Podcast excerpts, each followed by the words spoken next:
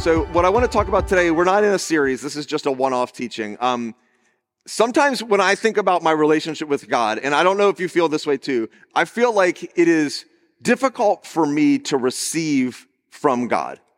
It's difficult for me to receive from God. I can give to God, but it is difficult for me to receive from Him. For instance, like I, I like to sing to God. I really do. I like to worship Him, to tell Him that I love Him, to tell Him that I'm devoted to Him. But it is harder for me to hear from God that He loves me. I know it, right? Don't you? I mean, we know that God loves us, but I don't know if I know it, right? I don't know what it would mean for, and so, have you probably heard speakers say the longest distance is from your head to your heart, right? Like, how does it really get in our hearts? What would it be for me to feel? And I know it's not all about feelings, but what would it be for me to feel loved by God? You know, it's easy for me to like read my Bible, to like do that. Like it's something that I can do. It's practical. It's harder for me when I'm reading my Bible to think God is with me. You know, some people will light, I did this for a while, I lit a candle when I was reading my Bible to remind myself that God was with me. You know, I do, I've been trying to grow in the art of silence and solitude, just like being with God. And I'll just be honest, like sometimes I'm like, this is so weird. Like, you know, like, is God really here? Is, am I just being quiet for no reason? I'm just like, this is maybe too honest. You might not want to hear your pastor say this kind of stuff, but like, this is, I'm just being real. You know, like, it's easier for me to go, like, serve other people that feels like I'm doing something it, it's easier for me to serve God by doing, but it's harder for me to look at my life and see, like, what has God been doing in my life? How do I see God serving me? I believe He does. I believe God works in my life. But when you see stuff in your life that you're like, maybe that's God, isn't there that other voice that's like, oh, come on, that's just circumstance, right? Like, no, why can't we just believe it? And I've got some of these old scripts in my head too. I don't know if you have any of these. Like stuff like one, the big one for me is like, you're, you're a fraud. That's like a script for me. I love it. It's super encouraging. Um, like imposter syndrome, right? Like I, in all areas of my life. So as a pastor, I will, I will battle regularly thoughts of you don't really know what you're doing. You just happen to be a pastor, but you're not actually like really trained for it. You're not very good at it. Like lots of other people know better. Um, someday people are going to find out, like, you know, see behind the curtain and like, whoa, you know, they're gonna be like, why are we following this guy? Right? like, hopefully you're not following me. Let's just stop right there. Okay. Whew. Following Jesus. But like I have that. And, and like, and yet I know God like talks about like we're gifted. Like I preach on that, to, right? For us, I talk about it last week, right? You're gifted. God's called you. God's appointed you to do stuff. And yet inside it's like this constant battle. Do you guys, am I the only one? Like, do you struggle with any of these? Like, do you ever feel, struggle to feel loved by God? Do you ever feel like you know some stuff about God, but you just don't know if it's in your heart yet? Are you playing any old scripts in your head? Like, like, do you feel better about your relationship with God when you are living a better, more moral life? Why? Because God's posture doesn't change towards you, whether you've been a good person or you've been struggling with sin. And I'm not saying let's excuse that. I'm just saying God's posture doesn't change. He is the same yesterday, today, and forevermore, right? Like we know this stuff, but we don't know it. And I, I feel like God wants me to just like push on that. I think He wants to encourage you today. I feel like some of us, maybe all of us, need to hear this today. I want to read you kind of a lengthy, kind of a wordy quote, um, but it's from A.W. Tozer, and I think it's powerful. That's not it. That is not it. This is my question for today. Does your heart know what you know? How do you, how do we get it in here? Okay, so here it is. That our idea of God corresponds as nearly as possible to the true being of God is of immense importance to us. In other words, how we think of God, it needs to match who God really is. We all have a picture, a mental map, if you will, of who God is. And it's influenced by all of our upbringing and all of the people around us and all right? And if that mental map of who God is inside of our hearts, inside of our heads is different from who God is, it's gonna impact us negatively. Compared with our actual thoughts about him, our creedal statements are of little consequence. So again, you can say the right stuff, but what you really believe on the inside is what actually matters. Our real idea of God, it may lay buried, buried, buried?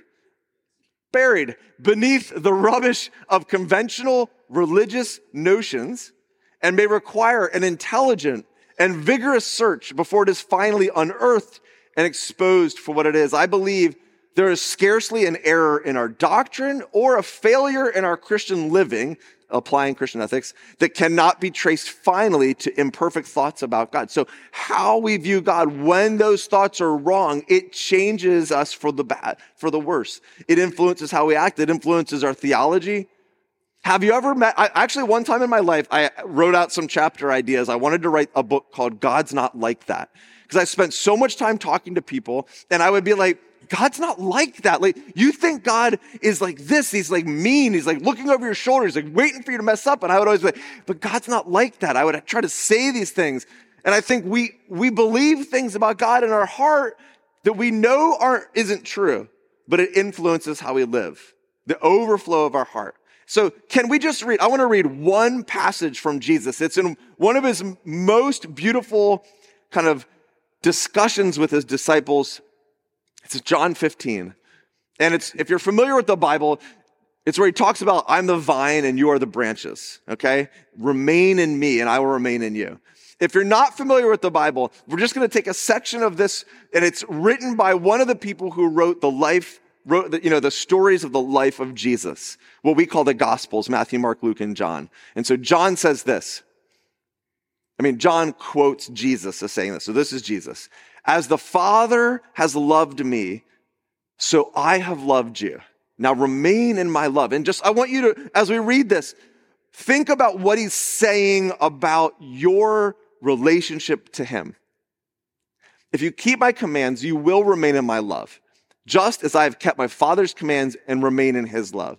I've told you this so my joy may be in you and your joy may be complete.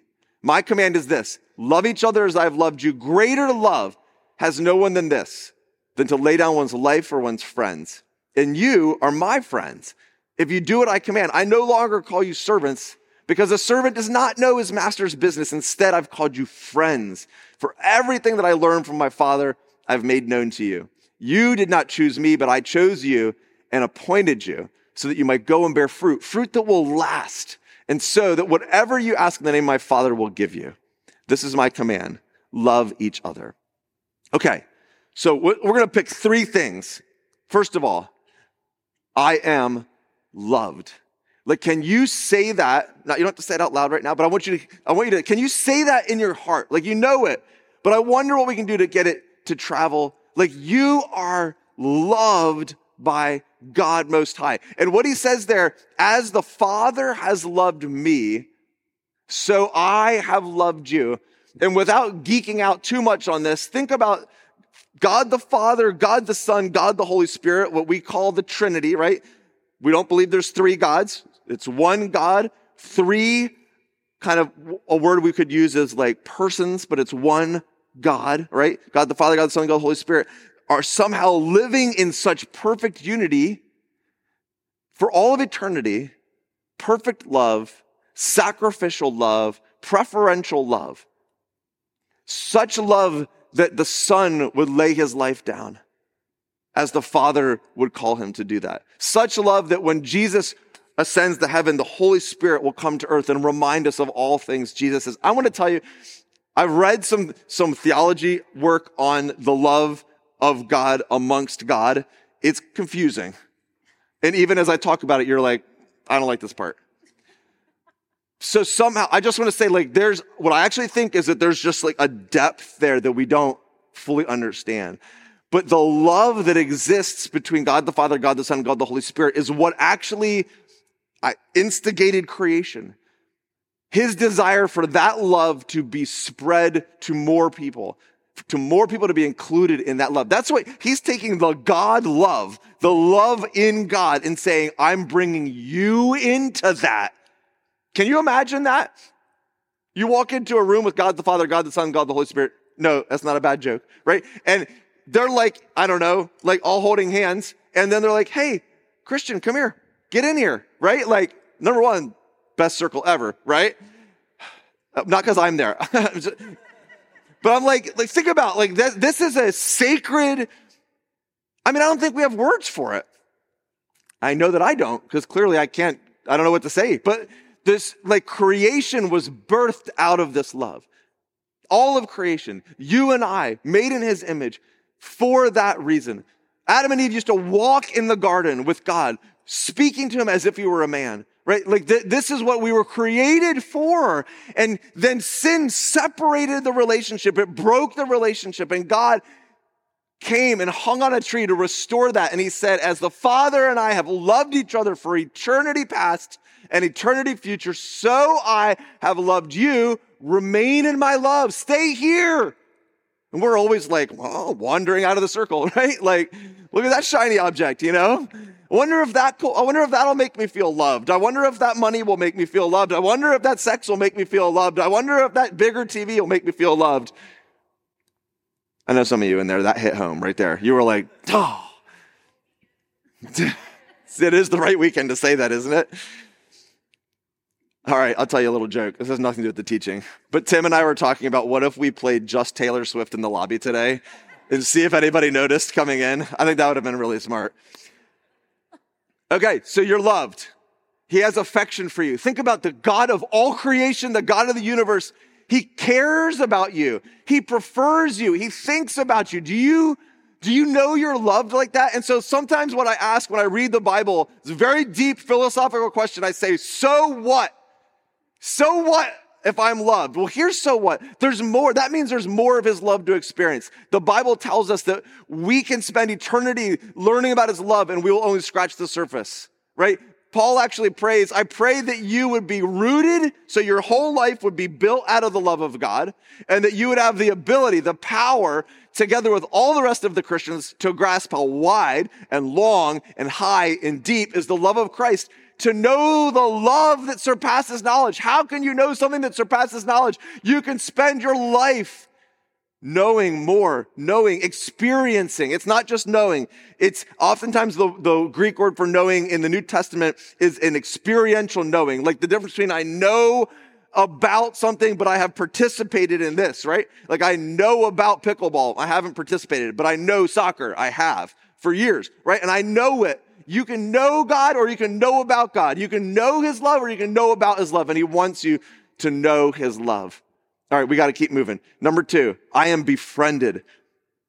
Number one, befriended's a weird word. I typed it multiple times. I think it's spelled right.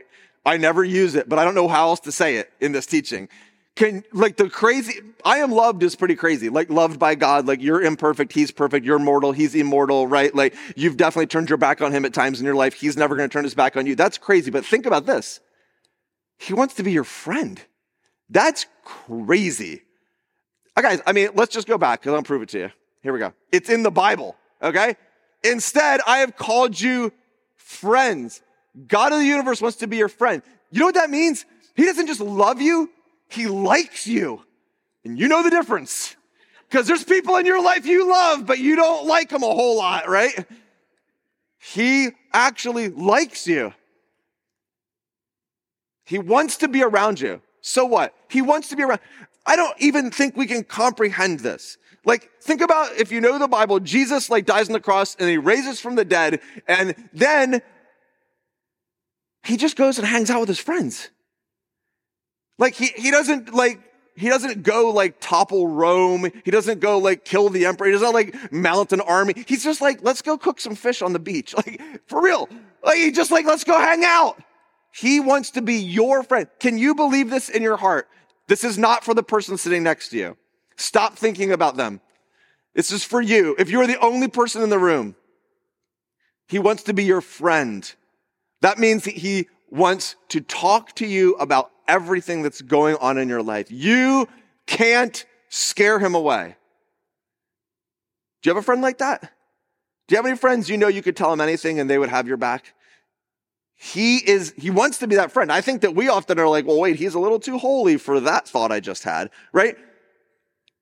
let's just break that down right now. Like he's seen it all, don't you think? He's been around longer than you, right? You haven't come up with a new question that he's like, oh, honestly, never thought of that. That's a good one. Right? Like you haven't sinned in some new way where he's like, oh man, you know, you're going to hell, right? Like he's never, you know, like he's never, it, it, the sin, like he died on the cross for your sins. He didn't die on the cross for sins one through 75 and you found 76, right? Like, you can talk to him about anything. Can you imagine that? Like, do you have friends who like are for you? Like they want the best for you. Like they're rooting for you. They want you to overcome. They want you to be your best version of yourself. The Bible tells us, like, this I know that God is for me. That is a verse in the Bible. You should write that down because 70% of us don't believe that. God is for me. You walk into your daily life, you walk into school, and I'm not saying to say it out loud because people might look at you weird, but you can think God is for me. He's for me. He's on my side. Not only does he love you, but he is your friend. He's for you. He wants you. I'm, I'm not going to say succeed. Like he doesn't, it's like oh, he wants you to succeed in the sense like he wants you to be a billionaire, right? Like, no, maybe some of you sooner rather than later because we're trying to get a building. I don't know if you, if I've mentioned that, but if you feel that's you, lean into it now, okay? Um, but he wants you to become who you're created to be in the fullness of who you're created to be. And so often we sell ourselves short. He wants to be your friend. And God, the other crazy thing, like I think it gets crazier. Not only does he love you and want to be our friends, he chose us. I, re- I recently played some adult league. So- that wasn't a league. I played soccer with some adults. I don't know how else to say that. I play adult. I, never mind. Okay. I play soccer with kids a lot, which also sounds weird. Okay. But this time it was with adults. I just want you to know that. But if you call it adult soccer, it sounds even weirder. So soccer with adults. And uh, they didn't know me. And so like, have you ever been in that situation? Like I didn't get chosen first or second or third. I was the group at the end when they start feeling bad and they're like, how about you group go here and you group go there? Because they don't want to get down to the last person, right? I loved it. It was great. I was like, man, you know, it's never happened to me, but no, just kidding. But can you imagine? Can we do a little exercise? This is going to be super weird. And I, you know, I don't usually make you do weird stuff. Let's all close our eyes for a second. Would you do that? If you really don't want to, whatever, keep them open. I'll close mine. Close your eyes. Okay. Now picture Jesus walks in the room. He's got all these people to pick from, and he chooses you. Like a light shines from heaven right on your chair. And he walks up and he's like, Hey, Noel, I pick you. And I, I know you're not all named Noel, so I broke it a little bit there, but okay, you can open your eyes. That was kind of weird. But think about that. Somehow, because the Bible tells us that he doesn't, God is not a show favoritism. Somehow he chooses us all first. I don't know how it works, but you're not his second choice, guys. Can you hear me? Whatever you're going through, whatever your life is like, whatever your life has been like, whatever doctrinal or theological issues you're wrestling with, if you're thinking you don't even know if you believe in God today, you're not his second choice or his third choice or his last choice. You're his first choice. He has chosen you and appointed you, which means he didn't just choose you. He was like, I want you on the team, and here is a significant role. He has a role, he has a, a place for you, right? This tells me, so what? It tells me I belong with God. He wants me in his family, he wants me on his team, he wants you in his family. And when you accept that invitation, you have meaning because he never, like, this is a whole other teaching, but he created us to do. He created us to produce things in the earth, to use our gifts. So when you are, when God chooses you and appoints you, he appoints you to do something significant with your life. All of us have something significant to do with our lives. And so we all know this stuff, or maybe some of it's new, but my, my challenge is can we get it to go from our knowledge to our heart? Worship team, come on up. Does your heart know what you know? Does your heart know what you know? I believe that God wants us to not just understand this, but to experience it. There's a great word John Ortberg writes about participating with God. I love that idea that we would be doing this together with God. You are loved. You are, bef- he wants to be your friend. You are chosen. And think about this, guys. If you are here today and you don't have a relationship with Jesus, if church is foreign to you, if, if you're not sure if you believe, you know, you don't, you've never read the Bible, like all of these are invitations. You can accept this invitation. It's just like getting invited to go to the Sixers game, which we just invited you to. You, Jesus invites you into relationship. He's never forced anyone into it. But there is something that we have to do. We have to respond. We have to respond to enter into that relationship of love and friendship. He's offering that to all of us. I, I know we're a little bit up against the clock, and I'm just going to say we're going to we're going to run over by about five minutes. But I, I feel like if I don't do this last little piece, it's it's not super practical. So I want to just get here. There's a verse in the Bible that God's been speaking to me about, and it's it's in Isaiah. You can go look it up. It's right there, Isaiah 40. But it basically says, "Prepare the way for the Lord." And it's a it's a verse that John the ba- it's quoted about John the Baptist in the New Testament that he prepared the way for Jesus. And God's been saying to me, prepare the way for the Lord in your heart. Like, how do you prepare the way for the Lord? And, I'm asking you the question, has it traveled from your head to your heart? And I felt like to end without any practical advice is kind of like, you're like, well, what is it? You know? So here's some things I think help. All right, I'm, I'm actually, I'm just going to read this to you. So in the wilderness, prepare the way for the Lord. Make straight in the desert a highway for our God. Think about yourself, your life. Every valley shall be raised up, every mountain and hill made low. It's poetic language, but we're going to apply it. The rough ground shall become level, the rugged places a plain, and the glory of the Lord will be revealed, and all the people will see it together. So, how can we prepare the way of the Lord? Number one is, like we started talking about, right belief. Remove the lies. That's like, you know, raising up the valleys, bringing down the mountains. That whole poetic language is like, remove the obstacles from your life that keep us from God or keep God from us. Emotional wholeness. Like, so if I'm saying to you, how do you get it from your head to your heart? Some of us need healing in our heart. Some of us need to have healing for wounds or old scripts that run through our head. Like I was talking about that whole feeling like a fraud thing. That is not godly. That's somehow a wound that I picked up in my life that I've had to seek healing for. I've talked to my counselor about. I've talked to friends about. I've gotten prayer for it. You can start. Yeah. There was no subtle way to do that. I thought about it, but I was like, yeah. You can create time and space. Like, I, we need to create time and space for this relationship in our life.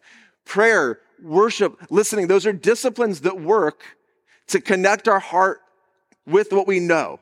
Like sometimes some of you need to create some space. Go for a walk with God, right? Get alone with God. Be quiet with God. Learn the language of your heart in, in relation to God. I have friends who like to go on runs, and that's the only time they feel they can connect with God. Right? That's fine if you're crazy. That's fine. You can do that. Some people like to like work with their hands and they connect with God. Some people like to journal and they connect with God. Some people like to study some people like to sit quietly. I don't care. Like there's God's very creative. What's the language of your heart that connects you to God? Find out. There's a bunch of verses in the Bible that talk about seeking God. Like it's not just like I'm going to sit here, God. You but Like we we can pursue Him. If you want more of this in your life, you can do that. I think we can become aware of God. We can start to open up our heart to the fact that He's not just with us on Sunday morning for an hour and, you know, 25 minutes, right? That He is with us at all times. There's more we could say about this, but I just wanted to leave that thought. Like, how can I prepare the way? How can I remove the obstacles that are in the way between me and God? You know, how can I make space for God in my life? Because He his posture is that he's leaning towards you right now. His heart is for you. He loves you. You know, sometimes I think that we think God's default is that he's upset, and we have to, by good behavior, convince him to come over here and love us. And the opposite is true.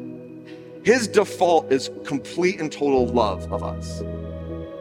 And honestly, even when we sin and turn our back on him, we can't pull him. He's not pulled by us, guys. He's not influenced by our behavior. We're influenced by him. It's this He is all love, and we are drawn towards Him. You don't have to work to draw Him to love you. He has done the work, okay? The death and resurrection. He has done the work to draw us into His love. It's His love that He's inviting us into. As the Father loved me, I have loved you. Now remain in my love. I no longer call you servants, I call you friends. I've chosen you and appointed you to bear good fruit. This is the truth of how Jesus thinks about you. Let's let it penetrate our hearts.